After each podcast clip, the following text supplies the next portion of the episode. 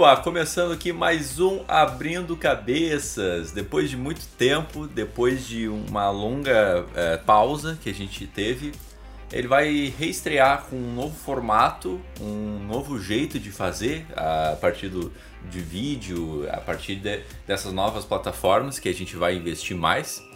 Mas enfim, é, o foco desse programa é, não é esse. O foco é hoje um retorno, né? Um retorno de uma figura muito querida, principalmente para os produtores multimídia, que vai estrear essa nova fase do Abrindo.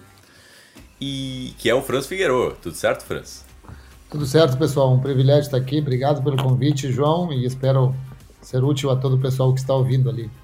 Oh, nossa, vai, vai passar muito ensinamento. Eu, é, parece que foi há pouquíssimo tempo que tu dava aula no Senac, que eu, ah, eu ficava muito pilhado nas tuas aulas, eu ficava muito inspirado. Então eu, eu que agradeço por tua presença de novo, pela segunda vez, né? E com essa mudança, né, toda que a gente teve pra, de lá para cá, né? Verdade. Parece pior ainda depois que veio a quarentena, parece que o tempo passa mais rápido. Na verdade, segunda, terça, quarta, aqui tudo é igual. Todos os dias são iguais porque a gente fica no mesmo espaço. Então parece que uhum. passou é... mais rápido. É, então, mas eu acho que também a gente tem que se dar conta das principais mudanças que a gente teve durante essa caminhada, mesmo a gente não estando tão ativo, né, indo para lá, indo para cá na rua por conta da quarentena. Então eu queria saber de ti o que, que mudou de lá para cá, né? É, nesses tempos que, né? Eu acho que faz uns dois anos a primeira entrevista que a gente deu, né? Naquele estúdio do, do Senac, no, com aquela galera. O que, que mudou de lá para cá na tua carreira, na tua vida profissional? Na verdade, mudou bastante coisa. Eu acho que, assim, é... profissionalmente falando, eu estou mais focado em desenvolvimento mobile hoje, muito focado em desenvolvimento mobile, especificamente iOS por trabalhar no, na Apple Developer Academy ali. Então, esse é um dos focos ali. Não que eu deixei, de certa forma, trabalhar como multimídia, porque o desenvolvimento mobile trabalha com a multimídia. Sabe? É, dependendo, um time pode querer fazer um jogo, um outro time de desenvolvimento pode querer fazer uma aplicação com realidade aumentada, então preciso do 3D, preciso de uma série de coisas. Um outro time pode fazer uma aplicação bem é, é, por exemplo, para médicos, onde o design, né, digamos, visual é muito importante. Então, continuo trabalhando, mas o foco tem sido muito na questão do, do desenvolvimento mobile, isso, isso profissionalmente falando. E também, digamos que tem um viés uh, nos últimos anos de um, uh, auxiliar o, o pessoal de mercado a trabalhar de forma mais produtiva, por exemplo, como usar todas as ferramentas que a gente tem hoje de maneira a se tornar mais eficaz. Porque hoje eu vejo que Instagram, Facebook, Twitter, TikTok, tudo isso tem começado a roubar muito tempo do profissional e ele termina não conseguindo ser tão produtivo por causa dessas ferramentas. Então a ideia é também como trabalhar nesse sentido ali. Tu acha que uh, tem alguns aplicativos que estão mais atrasando as pessoas do que ajudando a produzir? É, tipo, eu acho que sim. É. Eu acho que sim. Uhum. Eu acho que o, o, como a gente encara isso, uh, como a gente encara o aplicativo, uh, determina o teu sucesso. Por exemplo, eu tirei do meu iPhone todas as notificações. Não tem nada que notifique, não tem nada que faz um barulho para me dizendo olha para o celular. Por quê? porque eu percebi que eu passava mais tempo uh, olhando para o celular, não quando eu queria, mas quando o celular achava que era importante. Então, por exemplo, estou trabalhando e sai uma notificação no WhatsApp, eu olho, naquele momento interrompi meu fluxo. É, e a mesma coisa aconteceu com uh, Facebook, Instagram. Então eu disse: não, não, só um minuto. Não é o celular que determina meu tempo, sou eu que determino quando vou olhar o celular. Então o que eu fiz? Tirei todas as notificações e hoje eu termino, por exemplo, assim, eu tenho períodos onde eu não, deixa eu entrar aqui no WhatsApp, ah, ok, deixa eu entrar no, no Instagram, ah, ok. Porque senão, é, toda, é, parecido com o e-mail, o e-mail, quando chegou o e-mail era muito parecido, assim, eu, se a gente entender e-mail, Instagram, Facebook, tudo isso, são pedidos de outras pessoas que entram na tua agenda. Então, tu termina resolvendo o problema de todo mundo, menos as coisas que tu tem que fazer. Então eu disse: não, Não, primeiro os meus objetivos eu entro e quando tenho um tempo, então eu tenho períodos que eu entro. Então, basicamente, eu percebi que minha produtividade aumentou muito. Por quê? Porque os períodos são. Se tu deixar, né, o celular foi planejado, até porque eu trabalho com desenvolvimento mobile, foi planejado para te estimular a estar constantemente acessando para ver o que está acontecendo, para não perder nada. Então, as ferramentas foram planejadas para isso. Sim, é, é e, e, também tem essa história do compartilhar a tua rotina para as outras pessoas verem e curtirem. Então, é, eu, eu, esqueci o termo, né? Mas tem é, essa história da recompensa, né? Essa história de Isso. ser recompensado por estar tá compartilhando tua vida, ganhar likes, comentários. E isso é viciante, né? Eu, eu, e te deixa preso, né? É, é verdade, assim, é, a, a gente precisa entender que quanto mais tempo eu passo lá, mais eles ganham porque eles pegam meu perfil. E, e, na verdade, o tempo que eu gasto em redes sociais, eu estou sendo um consumidor de conteúdo, mesmo que seja conteúdo relevante. Por exemplo, estou lendo a postagem de um autor, mesmo sendo conteúdo relevante, eu estou consumindo conteúdo. Só que hoje, se a gente percebe quem é que tem retorno financeiro, retorno profissional, não é quem consome, quem produz conteúdo. Então, cada hora que eu passo no Instagram, no Facebook, consumindo é uma hora a menos que eu poderia estar produzindo conteúdo para ter retorno. Então, é uma questão de, de, de mudar o mindset, dizer, quem sabe, em vez de eu consumir tanto, eu consumo menos e produzo mais, porque isso vai trazer a longo prazo benefício. E a gente pode até pegar para o Whindersson Nunes como exemplo.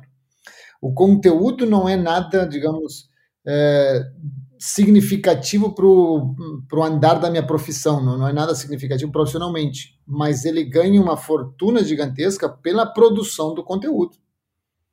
E muitos conteúdos não são bons, outros são mais ou menos. Não é a qualidade, muitas vezes, é a quantidade de conteúdo que tu está produzindo. Então, a gente precisa mudar esse mindset de consumidor para produtor. Até porque, se a gente é produtor multimídia, o que a gente mais deveria fazer é produzir do que está consumindo. Não, é, eu acho que isso é o principal ensinamento do, do curso, né? Eu recém é, me formei, né? No caso, né? Eu me formei ano passado. É, além disso que tu falou, que, que tu, quais são as principais mudanças que tu vê na profissão produção multimídia? Porque no, no, tempo que a gente te entrevistou lá atrás, né? Muito tempo atrás, a gente tinha uma visão. E tu acha que essa visão mudou do passar do tempo ou tu acha que continua a mesma?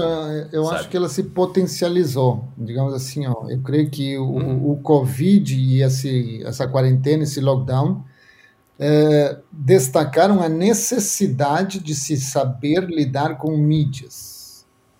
Porque do dia para a noite, de repente, quem.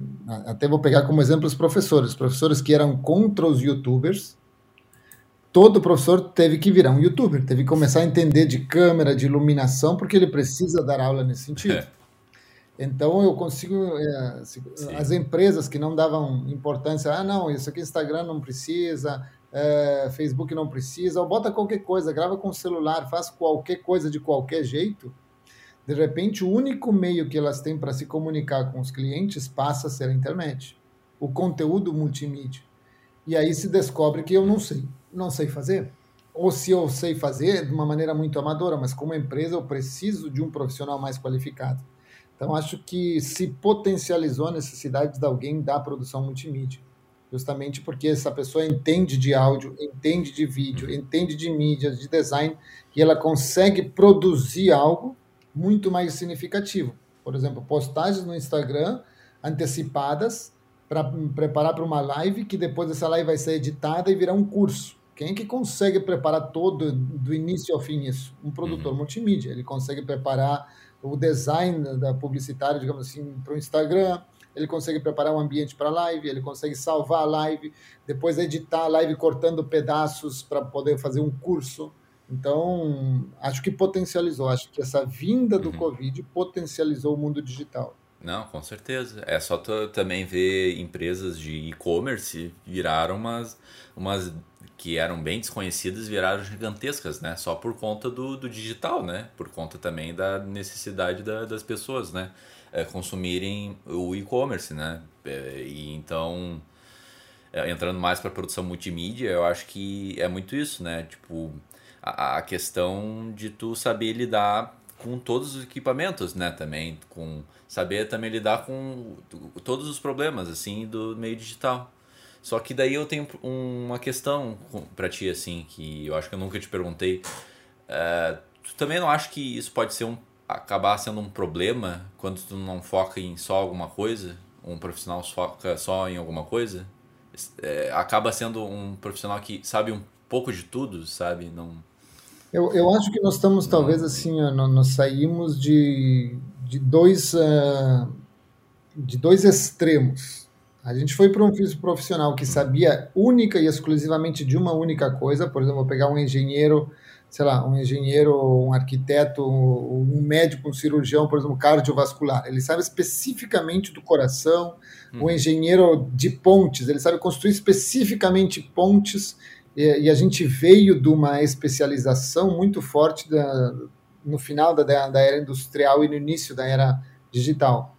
E de repente a gente vai para o outro extremo onde eu preciso ser um generalista, saber de todas as coisas. Eu acho que hoje o, o profissional é aquele o profissional que se dá bem, é o cara que sabe muito de uma coisa, ou seja, ele tem uma competência extrema num assunto. Vamos supor, eu sei muito de UX, realmente assim muito de UX, então a pessoa dentro da empresa que determina ou que entende dessa área em profundidade sou eu, mas eu tenho um vasto conhecimento nas outras áreas, o que uhum. me permite me conectar com o pessoal de vendas, com o pessoal de marketing, com o pessoal sabe, da contabilidade. Então, essa, esse profissional que é, é muito profundo numa área, mas permeia em outras, se tornou mais importante, porque hoje não fazemos nada sozinho. Então, aquele profissional que só fazia ponte, é, sabe que ele era muito específico naquilo e não conseguia conversar, por exemplo, com alguém que trabalha com mobilidade urbana, não serve mais. Por mais conhecimento que ele tenha, ele não consegue interagir. Entendi.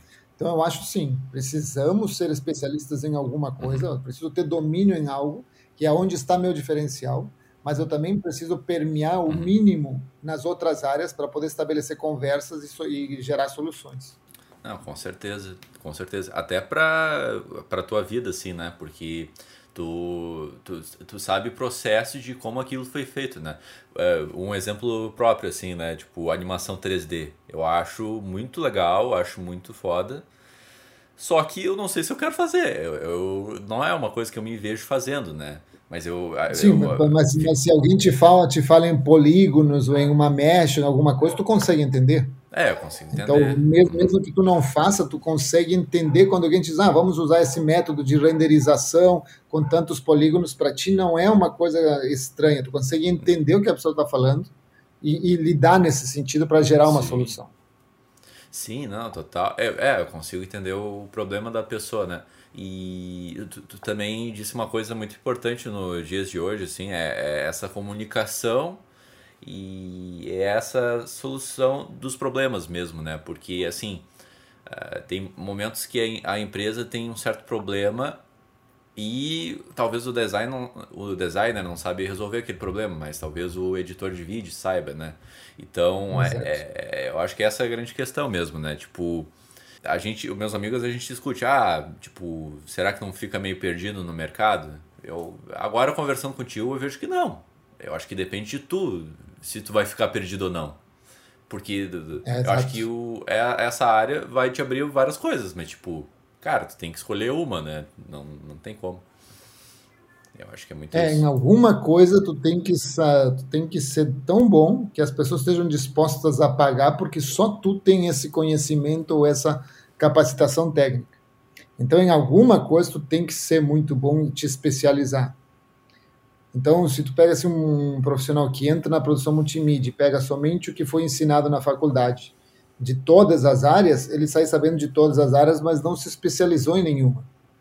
Isso é complicado achar espaço, porque porque ele faz um pouquinho de tudo. E quem faz um pouquinho de tudo praticamente não faz nada.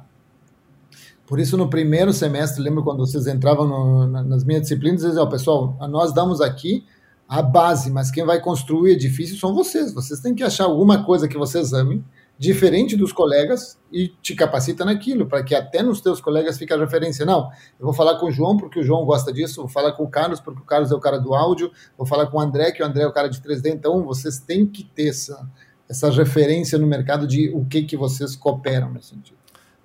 Sim, totalmente, totalmente. Eu acho que é, é essencial isso, na verdade. É essencial para a criação digital, assim, né?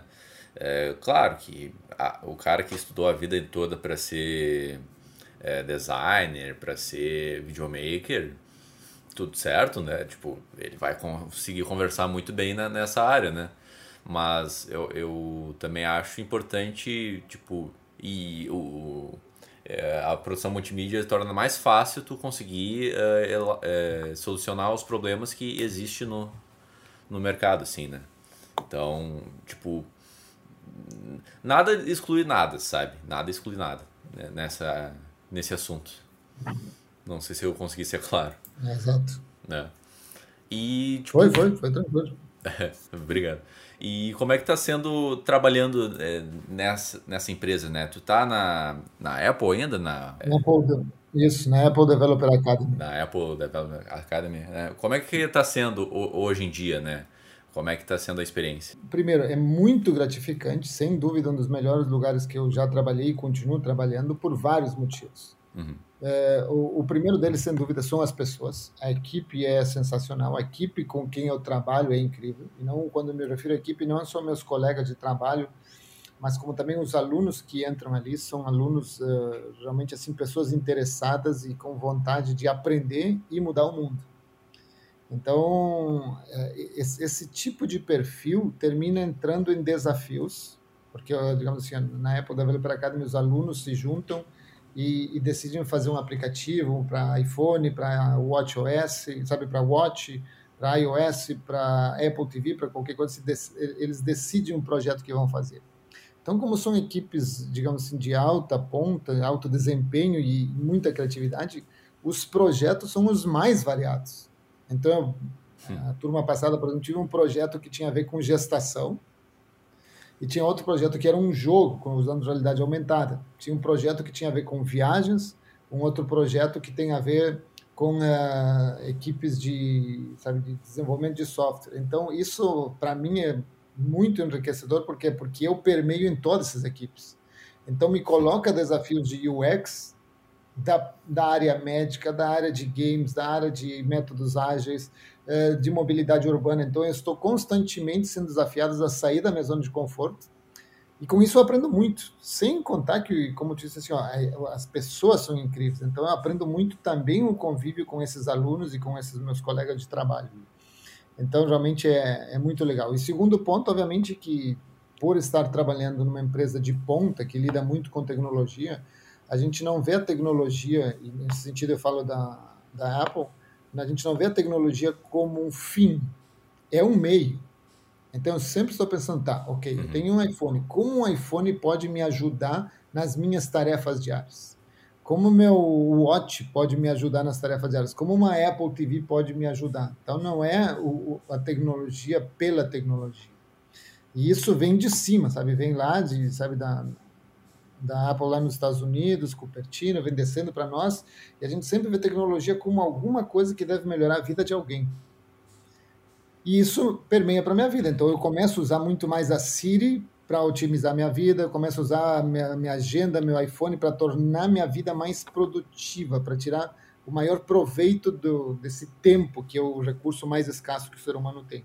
Então é um lugar muito legal de trabalhar, muito legal. Massa, massa. É, qual é o projeto mais maluco que tu já viu, assim, que estava sendo produzido? Na verdade, a gente já viu muitos, é, a gente viu muitos projetos, por exemplo, assim, teve, talvez assim, o que eu mais retorno pessoal me deu foi um projeto que a gente participou para adoção de crianças. É, o governo, digamos, o, o, governo do Brasil tem é, um número bastante significativo de crianças para serem adotadas e muitas já estão aptas para adoção, mas não temos um sistema único. Então, por exemplo, se tem uma criança no Ceará que está esperando ser adotada e tem um casal aqui no Rio Grande do Sul que quer adotar essa criança, não tem como saber disso aqui. Então essa criança muitas vezes não é adotada porque não existe um sistema. E a gente, é, o Ministério uhum. Público e o governo aqui do, do Rio Grande do Sul nos procuraram é, a Secretaria de Infância e Juventude nos procuraram, fizeram, é, nos procuraram e disseram, olha, vocês como Apple não podem nos ajudar no desenvolvimento de um aplicativo? Então, óbvio que a gente não tinha tempo para desenvolver pelas atividades que a gente tem, mas a gente concebeu o aplicativo. E eles, com a equipe de desenvolvimento, eles desenvolveram um aplicativo. E esse aplicativo, por exemplo, qualquer pessoa lá, sei lá, no Maranhão, no Rio de Janeiro, pode baixar o aplicativo e ter acesso às crianças que podem ser adotadas aqui no estado. Então, com isso, esse foi talvez o projeto que mais me enriqueceu pessoalmente, porque já teve várias crianças adotadas pelo uso do app. Então, para nós foi assim muito compensador. Assim. Foi o projeto que mais assim satisfação pessoal Nossa. me deu. Agora, tem projetos muito legais é, é, com todas as coisas com Arduino para academias. Pra, tem, tem, muitos projetos legais ali, mas esse foi o que mais satisfação pessoal me deu.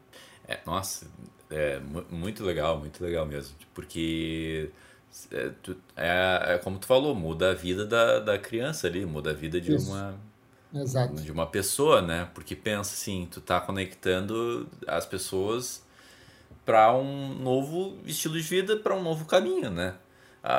Às vezes, se não tivesse esse aplicativo, esse desenvolvimento, né? Essa, ah, esse facilitador, a criança ficaria triste ali, ficaria, tipo, lá, esperando. E depois rua. É, é, eu acho que tem um certo limite de idade, né? Tipo, se tu atingir, daí tu é independente, assim, né? Tu é Exatamente. largado. Né? É uma palavra mais uh, bruta, assim, né? Mas, tipo, é, é, muito legal isso, né? Porque a tecnologia, ao, ao mesmo tempo, como tu falou no começo, né? Ela te prende, às vezes te atrapalha, mas é um, também um foguete para mudança completa da vida das pessoas, né?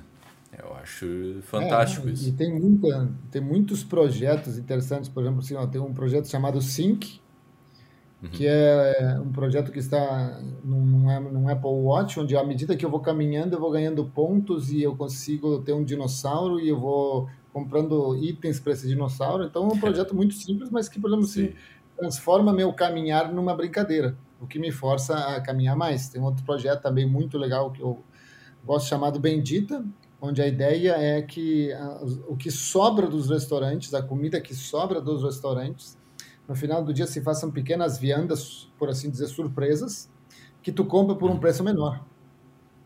Então, sabe, então o, o, restaurante não tem desperdício e o cliente sabe que no final do dia tem uma surpresa, não sei o que, que vir, pode vir, sei lá, yakisoba, pode vir, sei lá, um bife à milanesa, o que sobrou vem ali por um preço menor, porque né, é, é, é, o excedente da produção que não é jogado fora, é criado umas pequenas viandas e quem entra pelo aplicativo e compra. Também tem um projeto chamado Maia, também muito legal, onde as mães uh, têm no celular o acompanhamento da gestação de seus filhos. Então tem muitos projetos legais. Assim, tu vê a tecnologia ajudando uh, em várias coisas é, é, sensacional. É, demais. Tu tá há quanto tempo lá já? Cinco anos. Tá. Cinco anos. Bah. Bah. E tu sente falta de voltar a ser professor, assim? Na verdade, eu gosto muito de dar aula. Eu gosto muito de dar aula. Parte das minhas funções lá na, nessa equipe, é, de certa forma, é, eu sou mentor lá, eu formo as equipes. Então, de certa uhum. forma, eu dou aula também em alguns momentos, sabe, sobre alguns conteúdos e depois acompanho as equipes. É, eu gosto de, de, de, dar aula, sem dúvida, ali.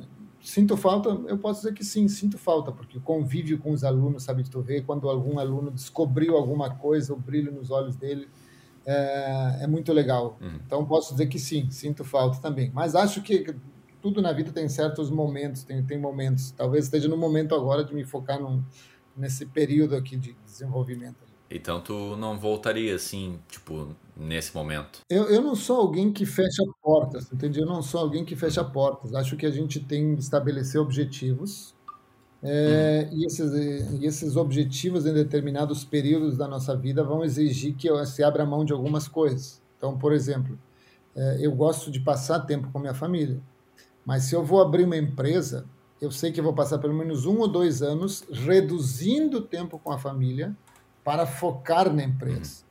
Não quer dizer que se abandonou aquilo. E depois que esse período de a empresa montada, a empresa começou a funcionar, tu volta ao estado normal. Uhum. Como também, por exemplo, se chega, sei lá, chega um filho, a pessoa acabou de nascer um filho, eu vou ter que abrir mão de algumas coisas de trabalho para ficar mais tempo em casa, porque uma criança pequena, recém-nascida, demanda muito esforço.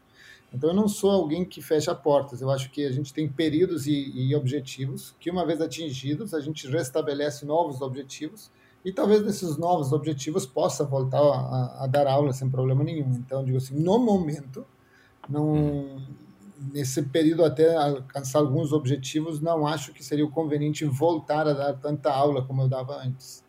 Mas o que não quer dizer que daqui a pouco esse objetivo atingido não possa voltar, até porque eu gosto muito da aula. Que bom que eu, eu te peguei ali no, no finalzinho do, da tua trajetória na, na multimídia ali, porque foi ah, me inspirou bastante. Principalmente o, a, uma coisa que me prende bastante é essa história do uh, vai com medo mesmo, assim. Porque é um, é um negócio que às vezes a gente se prende muito no, no conforto mesmo, né?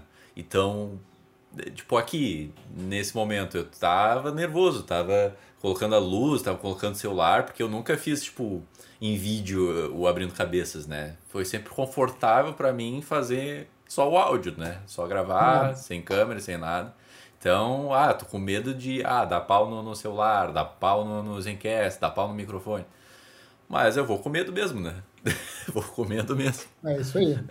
é isso aí. Isso é, isso é o que eu levo para a vida, assim. É, é a diferença do mindset de produtor e consumidor. Um produtor, é claro que ele se importa com a qualidade, mas é mais importante produzir do que produzir com qualidade. Então eu começo produzindo e à medida que eu vou produzindo e criando conteúdo, a qualidade vai sendo uma coisa que naturalmente vai brotando porque tu vai trabalhando mais. E esse vai com medo é justamente isso, cara, tu não sabe nada. No início vai dar medo, mas tu, à medida que tu começa, tu vai desenvolvendo essa habilidade, o medo vai se dissipando e a, e a digamos assim, ó, a tua qualidade vai aumentando. Então, é bem isso, vai com medo mesmo. Ah, total, total. Isso bate bastante na minha cabeça. Tu, eu, eu acabei de falar, né? Eu acabei me formando já, né? Há pouco tempo. E qual é o primeiro conselho que tu daria pro cara que acabou de se formar, assim? Tipo, a primeira coisa que ele tem que saber, assim, a primeira coisa que ele tem que ir atrás, ou a primeira coisa que. Enfim, o que, que tu diria? O primeiro conselho que eu daria para alguém que se formou é começar a fazer alguma coisa. Eu acho que muitas vezes a gente tem o, o, a ideia assim de ah, eu gosto de vídeo, então eu vou trabalhar somente com vídeo. Sabe? E a gente fica às vezes recusando ou esperando a melhor oportunidade para o vídeo, e com isso a gente perde inúmeras portas. Às vezes a gente fica até pensando no propósito. Não, qual é meu propósito? Qual é meu propósito de vida? Meu propósito de vida é trabalhar com 3D. Tá, então eu vou esperar só oportunidade 3D. Então, o primeiro conselho seria, cara, entra no mercado. Entra com qualquer coisa, porque à medida que tu está participando, tu vai conhecer pessoas que vão te abrir portas. É, hoje, por exemplo, assim, ó, hoje eu estou na, na Apple, por quê? Porque um aluno me recomendou. E como é que foi isso? Porque eu, come, eu me formei em análise e desenvolvimento de sistemas, então sou nerd de, de, programação de computadores. Aí quando surgiu a área de, naquela época, chamada interação humano-computador, eu disse, cara, eu, eu, gosto disso aqui, gosto de, de, de, de, como é que o ser humano funciona.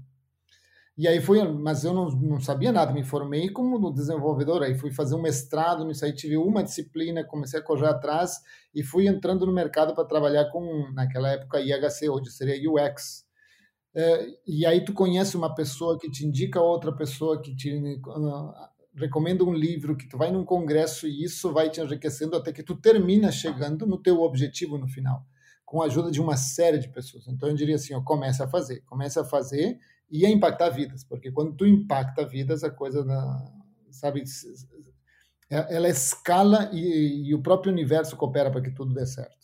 É, tu, tu acha que é, tu tem que necessariamente impactar as vidas das pessoas com teus projetos ou é, tipo às vezes é, a, as coisas podem ser só um entretenimento mesmo para a pessoa passar o é, tempo. É, mas eu vou dizer assim, o é, que, que eu acho? É, o, o nome da minha empresa e, e, a frase, digamos assim, que, hum. que me motiva hoje é agregue valor. Uhum. Então, o nome da minha empresa é Add Value, que em inglês agregue valor. Eu, eu acho que toda interação que o ser humano tem, ou qualquer profissional tem, qualquer pessoa tem com os outros, ela deveria agregar valor. Então, por exemplo, se eu saio com minha esposa e eu não agreguei valor nenhum na saída com ela, sei lá, a gente foi duas horas, a gente foi, sei lá, jantar em algum lugar, depois passeamos sei lá, em outro lugar, mas eu não agreguei valor de tornando o momento agradável, fazendo ela rir, qualquer coisa, não agreguei valor, essa pessoa começa a entender que não tem sentido andar comigo. Se eu vou numa, numa reunião ou faço um trabalho, alguma coisa para alguém, e essa pessoa não vê que eu agreguei valor, então automaticamente ela não consegue entender por que, que ela tem que estar comigo, por que, que ela tem que me contratar, por que, que tem que caminhar comigo. Então, eu acho que a palavra certa é agregar valor. E nisso pode ser entretenimento. Por exemplo, se eu estou totalmente entediado e não tem nada que fazer, e eu pego um celular e tem um jogo que realmente me faz rir, que me enterte, sabe, que me faz pensar. Diz, cara, amei esse jogo, por quê? Porque ele agregou valor. Muitas vezes o agregar valor pode ser tu entrar em algum lugar e alguém te cumprimentar, bah, seja bem-vindo, que legal, que o senhor precisa de alguma ajuda? Ah, quer uma Coca-Cola? Deixa eu lhe trazer uma Coca-Cola gelada, alguma coisa. Então essa pessoa agregou valor na maneira como ela me serviu. Então, para mim, acho que o agregar valor é a coisa mais importante que tem. Então, um bom profissional é aquele que agrega valor sempre. É, eu, eu, eu penso muito, tipo, no... É, claro, o entretenimento, é, eu acho que também deve, pelo menos, agregar alguma coisa na tua vida, né? Porque eu, eu fico meio frustrado com um filme que parece que eu não... Por que, que eu assisti esse filme, sabe? Porque... É, não me serviu para nada esse filme, só me irritou. Então, eh, mas eu vejo, tipo. Não sei, na, no meu ponto de vista, tem alguns. É que virou uma. Como é que eu posso falar? É, se está produzindo muito mais eh, produtos na internet, é, produtos de vídeo, canais de YouTube, que eu acho que não agregam valor, assim. Eu, eu tô te dando essa provocada porque eu quero ver o que, que tu poderia responder nisso, né? Porque tem vários uh, produtos que eu, que eu não vou citar o nome, né? Pra, não tem porquê. Que, para mim, vendo de fora, não agrega valor para mim, sabe? E eu, eu, não, eu não tenho a visão de como agregaria valor para uma pessoa. Talvez dar risada, talvez entreter. Eu queria saber a tua opinião sobre isso, sabe? É, primeira coisa assim, ó, tem muita gente que está no, no mercado por motivos errados. Não vou nem, talvez nem dizer motivos errados, é, é uma visão de mundo errada. Por exemplo, se eu estou produzindo conteúdo na internet, porque eu viso, sei lá, tantas mil visualizações, eu nunca vou agregar valor, porque o meu foco está em mim. Quantas visualizações eu consegui, quantas visualizações meu canal conseguiu. Então, nunca vou conseguir agregar valor, porque meu foco sou eu. O número de visualizações que eu consegui, a minha fama, a minha influência, então isso nunca vai agregar valor. É, agora, tem pessoas que realmente pensam assim, cara, e cada um decide o caminho que trilha. É óbvio que isso aí talvez tenha um crescimento muito rápido, porque talvez seja uma piada que não agrega valor nada e até ofensiva para alguns grupos, mas logo isso aí isso cai em desuso, porque tu não volta para alguma coisa que não te agrega valor. Tu até pode consumir porque estava ali, mas tu não volta. Agora, tem pessoas que estão dispostas assim, cara, não estou preocupado com o número de likes, eu estou preocupado em agregar valor. Então, uh, existem maneiras de pensar diferente. E a internet, como é um espaço aberto, vai ter gente focada em falar mal de pessoas, vai ter gente focada em fazer dinheiro, vai ter gente focada em agregar valor, tem todos os tipos de perfis humanos ali dentro. É, por outro lado, eu acho que também o agregar valor depende muito do teu perfil. Por exemplo, eu pagaria, sei lá, 7 bilhões de dólares pela Mona Lisa? Eu não, porque por mais que eu ache um quadro maravilhoso e lindo e reconheço como uma coisa histórica, o fato de ter a Mona Lisa na minha casa não me agregaria valor para mim, Franz, mas de repente para alguém que sabe que estuda pintura, que estuda arte, que é fã de Leonardo da Vinci, isso agrega valor. Então, agregar valor também depende do público-alvo. Por exemplo, assim, eu comprei um, um, Baby Yoda, claro que eu comprei um e agregou valor na minha vida, claro que agregou. É mais um filho aqui na minha casa, sabe? Então, eu tenho um, um Baby Yoda animatrônico aqui. Mas para outra pessoa que não gosta de Star Wars, isso não vai agregar valor. Então, agregar valor parte do princípio que eu tenho que entender o que que as outras pessoas valorizam para fazer conteúdo para essas pessoas. Então, o agregar valor sempre nasce não em mim, no outro. O que que o outro valoriza? A outra pessoa valoriza, por exemplo, notícias, falando mal da política, eh, sabe, debochando de outras pessoas. Então, eu vou produzir isso para elas e ela acredita que está agregando valor. Então, assim, o valor depende muito do público que tu trabalha. Por exemplo, funk para mim não me agrega valor nenhum. Acho que as letras não agregam valor, o ritmo é sempre o mesmo, mas existem outras músicas que digo, não, esse, esse CD eu compro, ou esse aqui, essa música eu gosto de consumir, por quê? Porque me agrega valor, me deixa mais, sabe, animado, estimulado, a letra me impactou, me fez chorar, então depende muito da pessoa.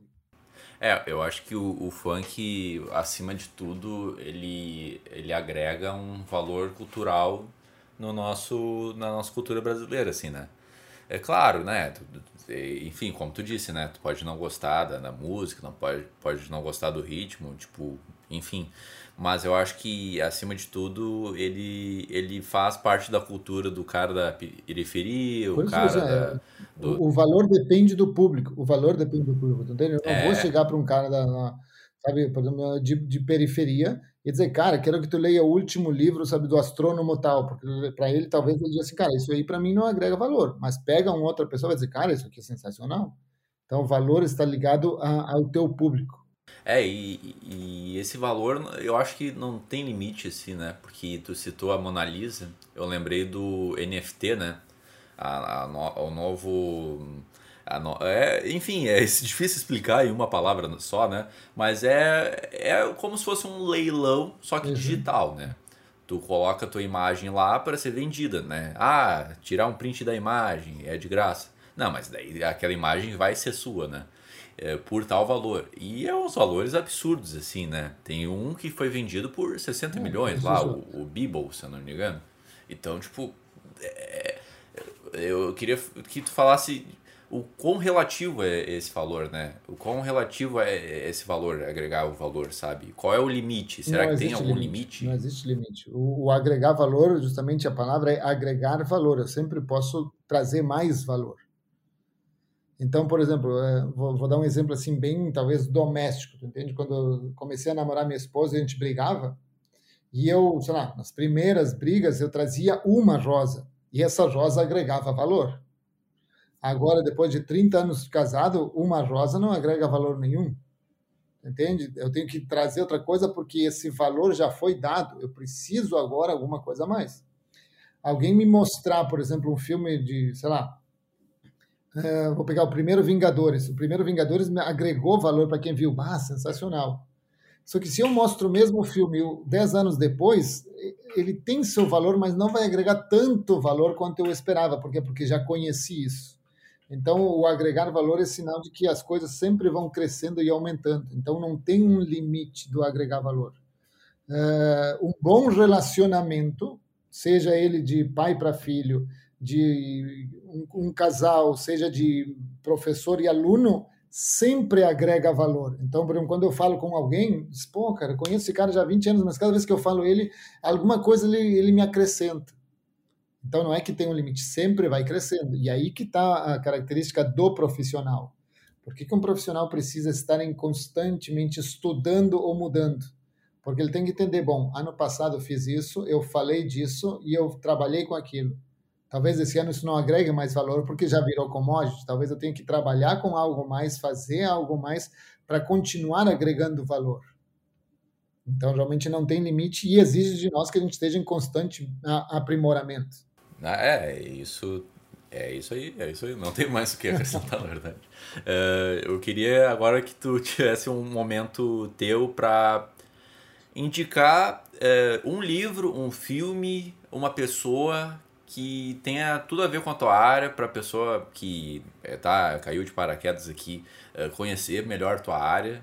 O que, que tu indica assim? Pode ser qualquer coisa. Ah, então vamos lá, assim, ó, eu acho que se eu tivesse que indicar um livro, tá? um livro agora seria o é, Infinite Game, do Simon Sinek. É, ele foi lançado ano passado, ano retrasado, mas é um, um, livro muito significativo que mostra como a maneira de tu encarar o mercado, a tua profissão, a tua vida, pode sair de um jogo finito para um jogo infinito.